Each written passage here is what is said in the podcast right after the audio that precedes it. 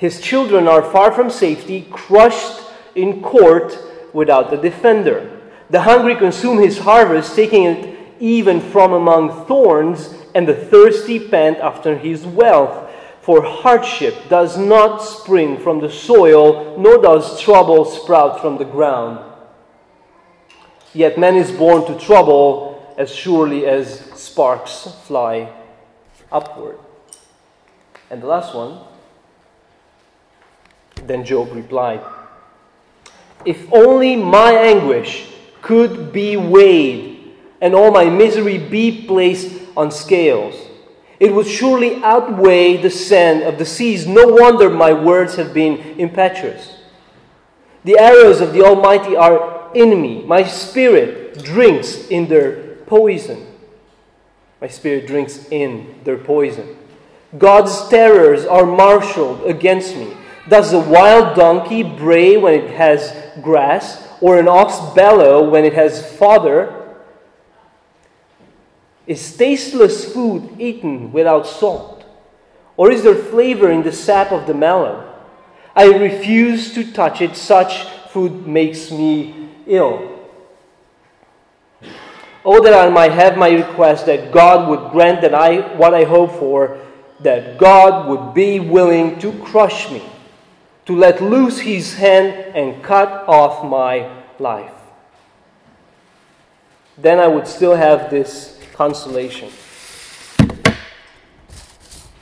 My joy in unrelenting, in unrelenting pain that I had not denied the words of the Holy One.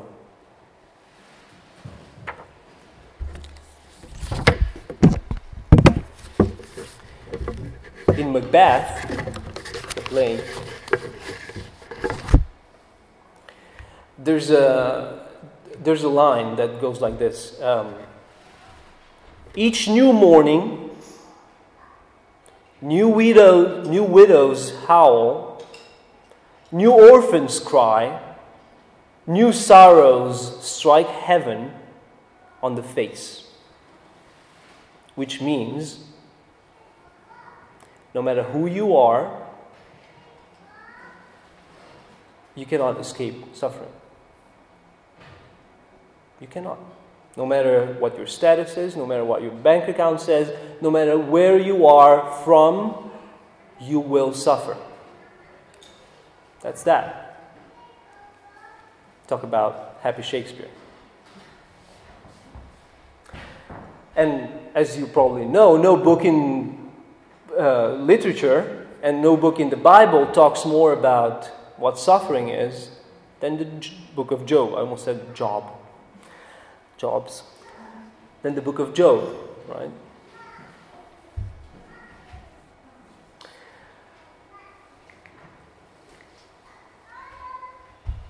There's two questions that every suffering person has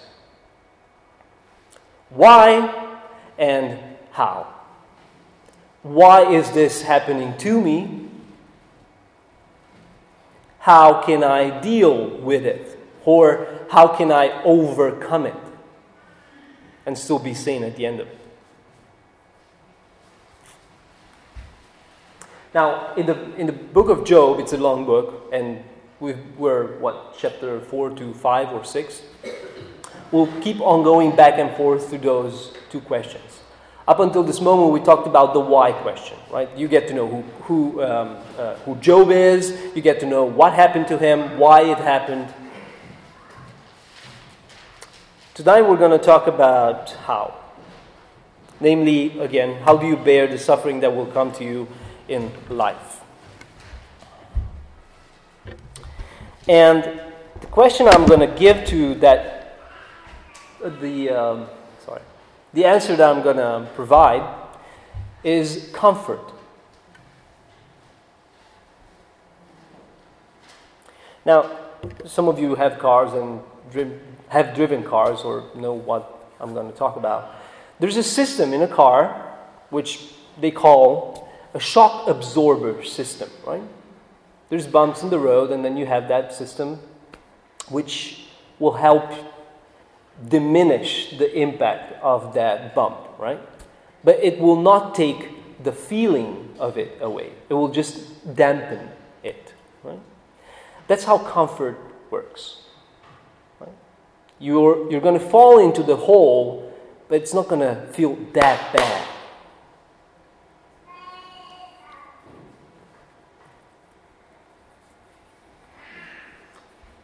And it's not just in suffering that we look for comfort, it's in general in life. You need to have sources of comfort in your life. Um, where do people go for sources of, uh, sources of comfort? Well, some people go to friends, some people go to family. Right? Now, in the case of Job, we were talking at the men's breakfast, family is not an option, right? as we know. Children have died, and his wife says, Go curse your God and then die, right? Because look what happened to you. How about friends? Well, Job has three friends. Tonight we're going to hear one of, him, one of them. Um, and basically, what the book of Job is, and you all know that probably, uh, it's a continuous dialogue from chapter 4 today until more or less chapter 40. Not necessarily up until the end, but somewhere there, 37, 38. It's a continuous dialogue between Job and his friends on the matter of his own suffering. And they do a horrible job. You even get to a point where you have to wonder are they his friends? Because it doesn't feel like they are. They're not sources of comfort. Job even says in chapter 16, um, he says, Miserable comforters are you all. Right? That's why the title. So tonight we're going to look at how one of the friends is doing a horrible job at what he's doing and through what he's saying. And hopefully we're going to learn not to be like him. Now, all this was introduction. Um, I have three points to the sermon. Number one is bad comfort. Number two is better comfort. And number three is the best comfort. So let's let's go into it. Bad comfort.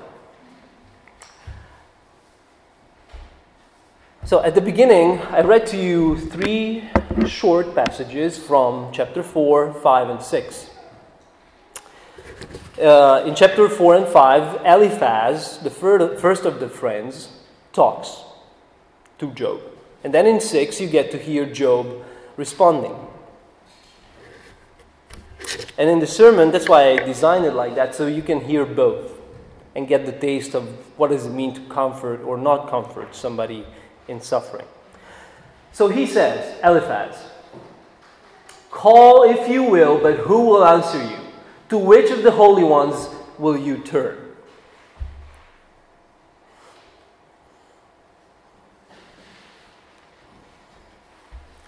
First of all, does he sound like a good friend? Stop praying, man. What are you doing?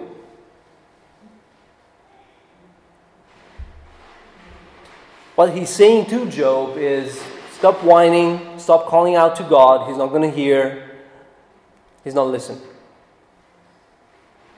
Why is that? He tells him. Let me read it one more time. Faster this time. Resentment kills a fool, and every slave and envy slays the simple. I myself have seen a fool taking root, but suddenly his house was cursed. His children are far from safety, crushed in court without a defender. The hungry consume his harvest, taking it even from among thorns, and the thirsty pender he, uh, after his wealth. For hardship does not spring from the soil, nor does trouble sprout from the ground. Job, you're a fool right? That's what he's saying. Now, in the Bible, a fool um, a fool is a disobedient person. Right? Proverbs 1 7 says, Fools despise wisdom and instruction. Titus 3 3 says, For we ourselves were found, sorry, we, uh, for we ourselves were once foolish, disobedient, led astray, so on and so forth. So, yes, Eliphaz says, a fool can have his way for a while, can have some wealth, can have some health, but in the end, he's going to be a fool and he's going to die. Now, whatever he says, um, he's not a very loving friend, right? He's extremely cold and harsh. First, why would you tell him not to pray? Second, why would you tell him he's a fool? Well, it gets worse.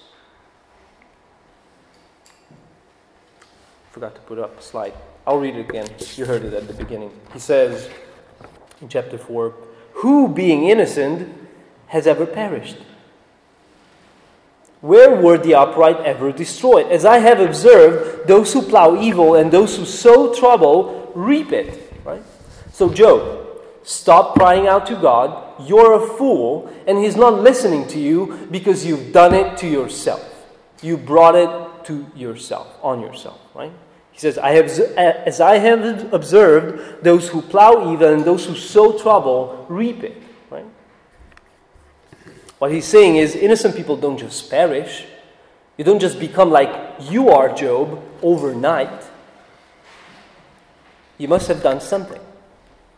If there's trouble in your life, you saw the seed. Right? You've planted the seed. In chapter 5, he says again, hardship does not spring from the soil, nor does trouble sprout from the ground, right? If you go to a field, if you go outside Aalborg, and you go to a field and you see green stuff coming out from the ground, right? Corn or wheat or whatever, you're not going to think, well, yeah, it just came out of the of the soil, right? Somebody planted it, right? It's not just popping up. That's what he's saying. If you have trouble in your life, you have planted it, you have caused it, right? If you find suffering in this life, just stop praying to God. He's not listening to you, you're a fool. You brought it on yourself. Have you ever had a friend like that? I will take the risk of sounding horrible and say, avoid them. Somebody who teaches you to stop praying because in your praying you prove that you're a fool while you're, you're suffering for something that just happened to happen in your life. Right? Think twice. Don't avoid them. Think twice. So these kind of people will always, will always have a list, right? Examine yourself, see what you're doing wrong. You're surely not having the right trust. Uh, you surely must be sinning. You're not praying enough. You're not praying right. And then comes the advice, right? Start praying more, start praying right, trust God more, and everything will be right everything will be better. Well, it won't. In the case of many, actually. So, what Eliphaz is, or proves to be in the end, he is truly a miserable comforter. He's trying to do it, it just doesn't work. Let me ask you this I said that everything he says is wrong. Why is it wrong? Why is everything that Eliphaz says to Job wrong? I mean, it might be something that people will tell you on the street at times if you just have a conversation, you know, yeah, well, you're a fool. No, but seriously, why is it wrong what he's saying? Well, it's wrong because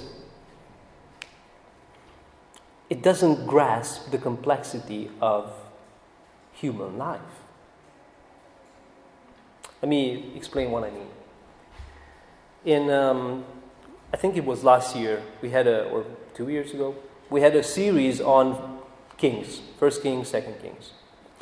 In uh, 1 Kings 19, you have an episode with Elijah. He falls into a deep depression and he runs into the uh, wasteland, into the desert. And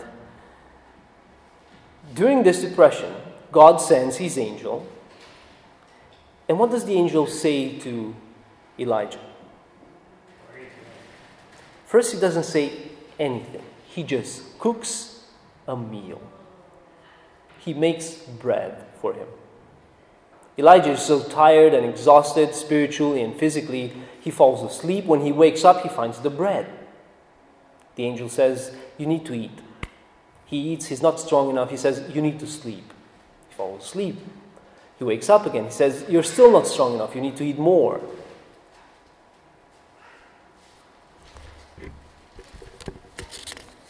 Now, hopefully, all of us here know Elijah did not sin, right? And Elijah did not need a list, right? Are you praying enough? Are you praying right? You know, all those things. He, he, he definitely didn't need a sermon.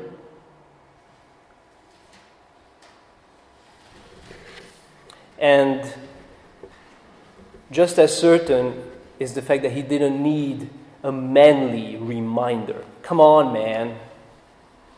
Just, you know, I'm not going to say it. now, if we humans were only spiritual and moral beings, a list and a sermon would make sense, right? Have you confessed your sins? Have you prayed enough? Have you pleaded with God? Have you thanked Him for everything? Have you trusted His promises? That would be enough. But we're not just moral and spiritual people? Or beings. We're also physical beings. And at times, we need a good nap, a good meal, and maybe a walk on the beach in the sun.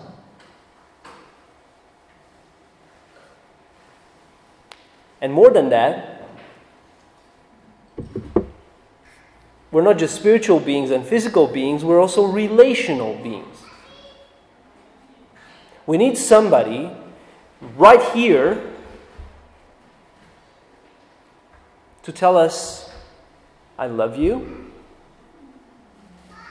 I am here for you. Now, parenthesis we have to be very careful with our words the ones we say and also the ones we do not say. Many people will suffer in this life because the words we say. The Bible talks about this extensively.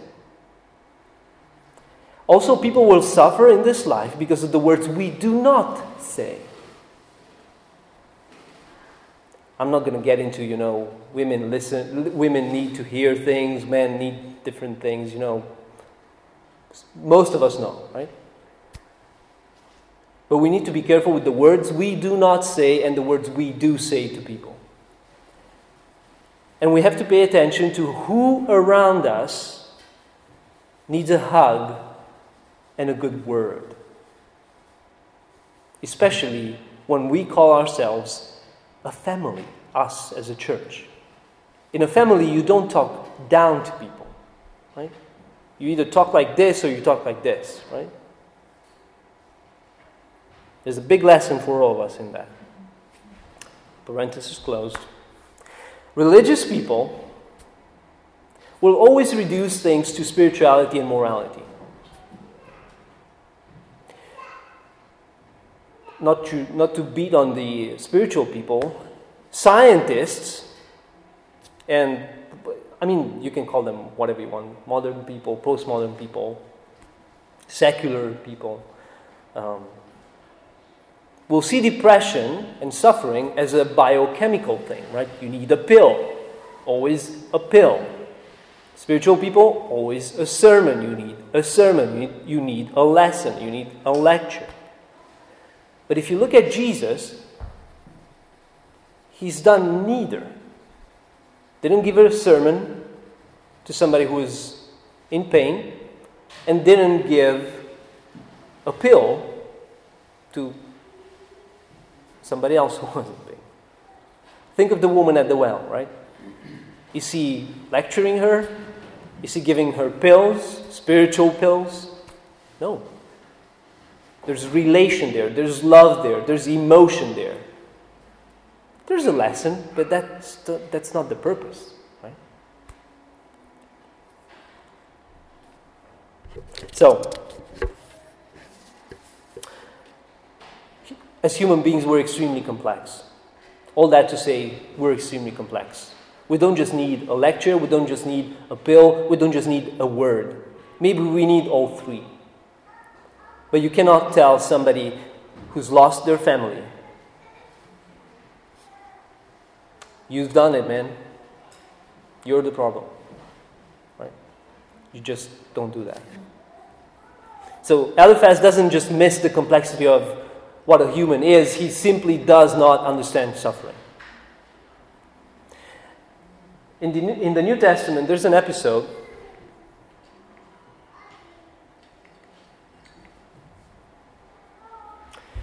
where Jesus is going along with the apostles, and they meet um, a blind man. And somebody asks a very Job's friends like kind of question.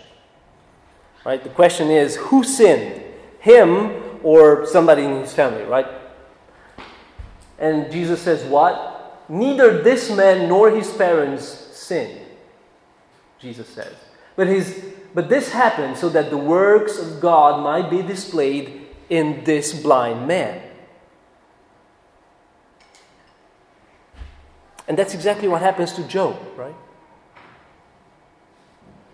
Satan wants to bring suffering into Job's life to prove or show that Job is a fake. Everybody in this world is out to find fake Christians. I'm not sure, well, I know why, but there's so many fake people in this world. Probably fake Christian might be worse, but let me read something to you. Somebody said in a sermon God lets Satan bring suffering into Job's life, but only gives Satan enough rope to hang, to hang himself with his own plan. God permits Satan to bring enough suffering into Job's life to accomplish the exact opposite of what Satan wanted. Because of his suffering, Job's name will live on forever, which is the exact opposite of what Satan wanted, right? He wanted to discredit him to show and prove he's a fraud. That he would not trust God if suffering would engulf him. But he failed in showing that. Just ask yourself how many people through history were encouraged, encouraged by Job?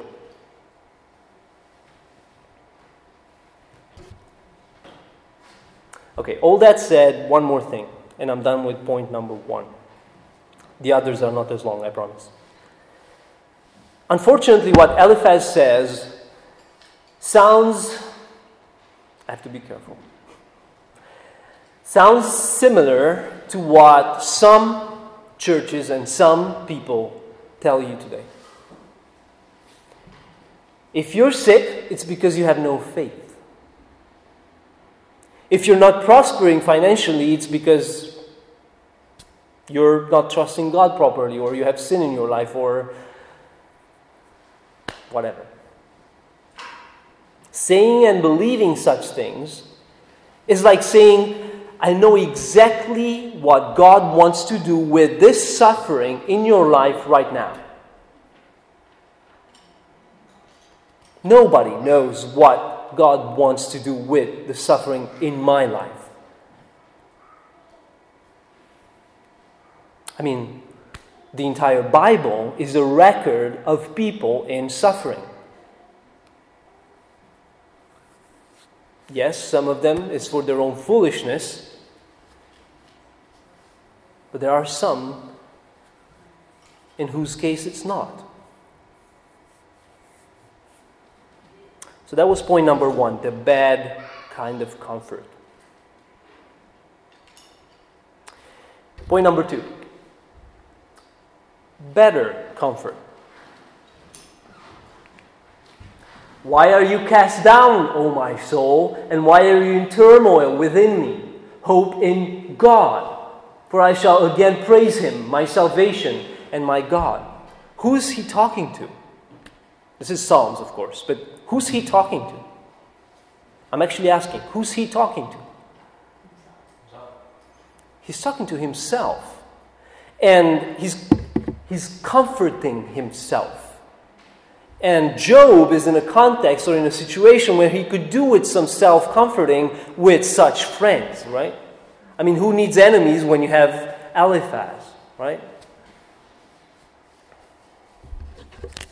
So Job does Job does four things to comfort himself. It's a better comfort. It's not the best kind of comfort, but it's a better comfort than what he gets from Eliphaz. He does four things. Number one, he is emotionally realistic with everything that is happening to him.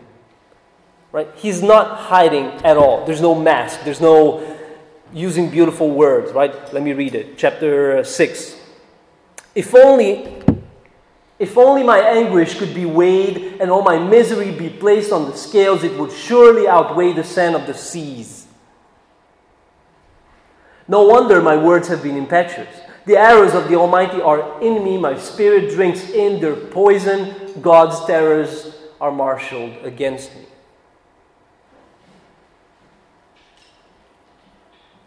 There's nothing hidden, it's all out there. And not just that, but he's doing the exact opposite of what Eliphaz tells him, right? Eliphaz tells him, stop whining, stop crying out. No, he's just not going to stop. Why would you stop? Or your children are dead, your wife is who she is. You lost everything. You have stuff on your skin that hurts and bleeds and smells. You have nothing. Why would you shut up? Who is to say you need to just stop talking? And what is he talking about? His own suffering. Why? Why would you stop? He does another thing. He prays no matter what. Oh, that I might have my request that God would grant what I hope for. Nothing stops him from praying, not even a friend like Eliphaz.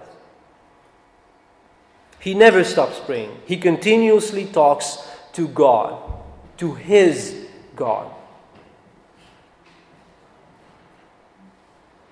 I mean, what better to do than pray wherein, when you're in his situation. Or what better to do when you're when you don't feel like praying? You're, there's so much suffering in your heart and life you simply cannot pray. What else to do? Pray. Lord, I cannot talk to you right now. What are you doing when you say that? You're praying.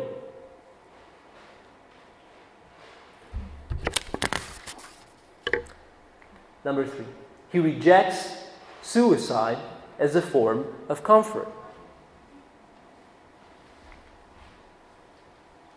That God would be willing to crush me, to let loose his hand and cut off my life. Why is he saying this?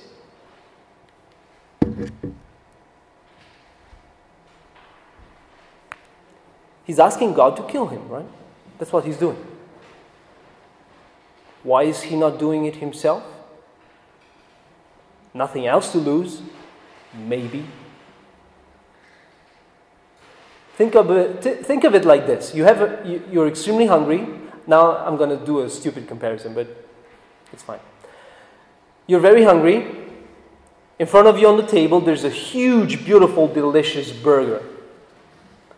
You're not going to eat it, you're just going to pray God, Give me some food, Lord. It's right there. you're not eating it, but you're praying, you're dying of hunger. That's this? Why would you ask God to kill you when you can do it yourself?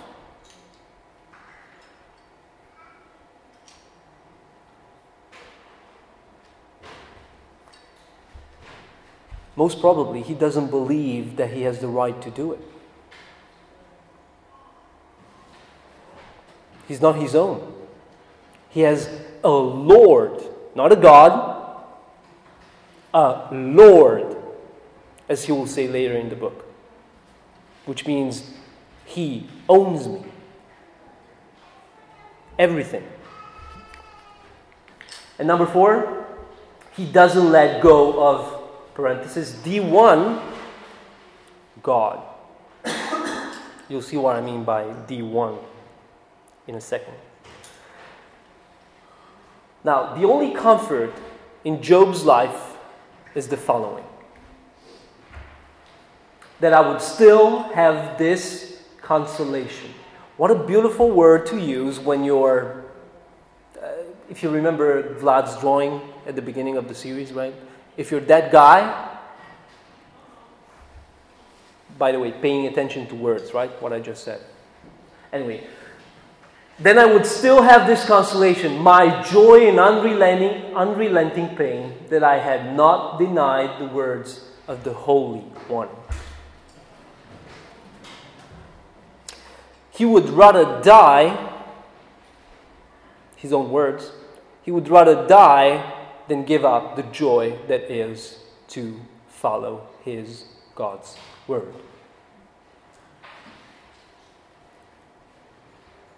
He knows that God loves him and that he's not against him. His own, somebody was talking about the, uh, I think it was you, Abel, about conscience yesterday at the men's breakfast. His own conscience conscience is clear. Right? Job. He knows who he is in front of his own God. Right? He knows he didn't sin. Right? Now, why D1 God? Eliphaz says in chapter 5 at the beginning Call if you will, but who will answer you? To which of the holy ones will you turn? What Job is saying is Eliphaz, you're an idolater. I know who my God is. And it's His word that is my joy. One God. Not holy ones, holy ones, but the one God. One God. And point number three, this is short. Best comfort. Again, Eliphaz says at the beginning, Who, being innocent, has ever perished? Paul has the answer. God made him who had no sin to be sin. Why? For us, so that in him we might become the righteousness of God. On the cross, Jesus proved Eliphaz a hundred percent wrong. In history, there was one single one, not holy ones, one single one who was holy and innocent. And he was the one who died. And why? So that to prove that there's just one true Job who suffers because he's innocent, namely Jesus. And why again? So that us in suffering, we would get or have access to the best kind of comfort.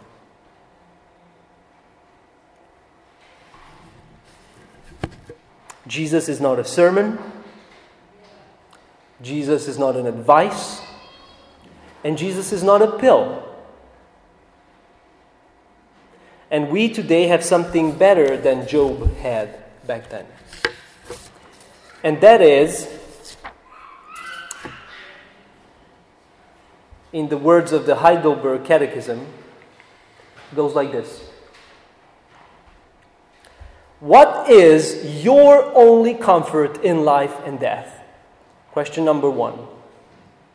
Answer that I am not my own, but belong to belong with body and soul, both in life and in death, to my faithful Savior, Jesus Christ. He has fully paid for all my sins with his precious blood and has set me free from all the power of the devil. He also preserves me in such a way that without the will of my heavenly Father, not a hair can fall from my head. Indeed, all things must work together for my salvation. Therefore, by His Holy Spirit, He assures me of eternal life and makes me heartily willing and ready from now on to live for Him. That's the difference between us in suffering and Job in suffering. Let's pray. Lord, we acknowledge that many times, if not all the time, we are bad comforters for those around us and maybe even for ourselves at times. But Lord, I pray that through your Holy Spirit, you would challenge us tonight and give us a heart that truly knows how to comfort people in suffering. And I pray again through that Holy Spirit that you would help us look towards you as the ultimate comfort that is given with grace, love, and freely to everybody. I thank you and I pray this in Jesus' name. Amen.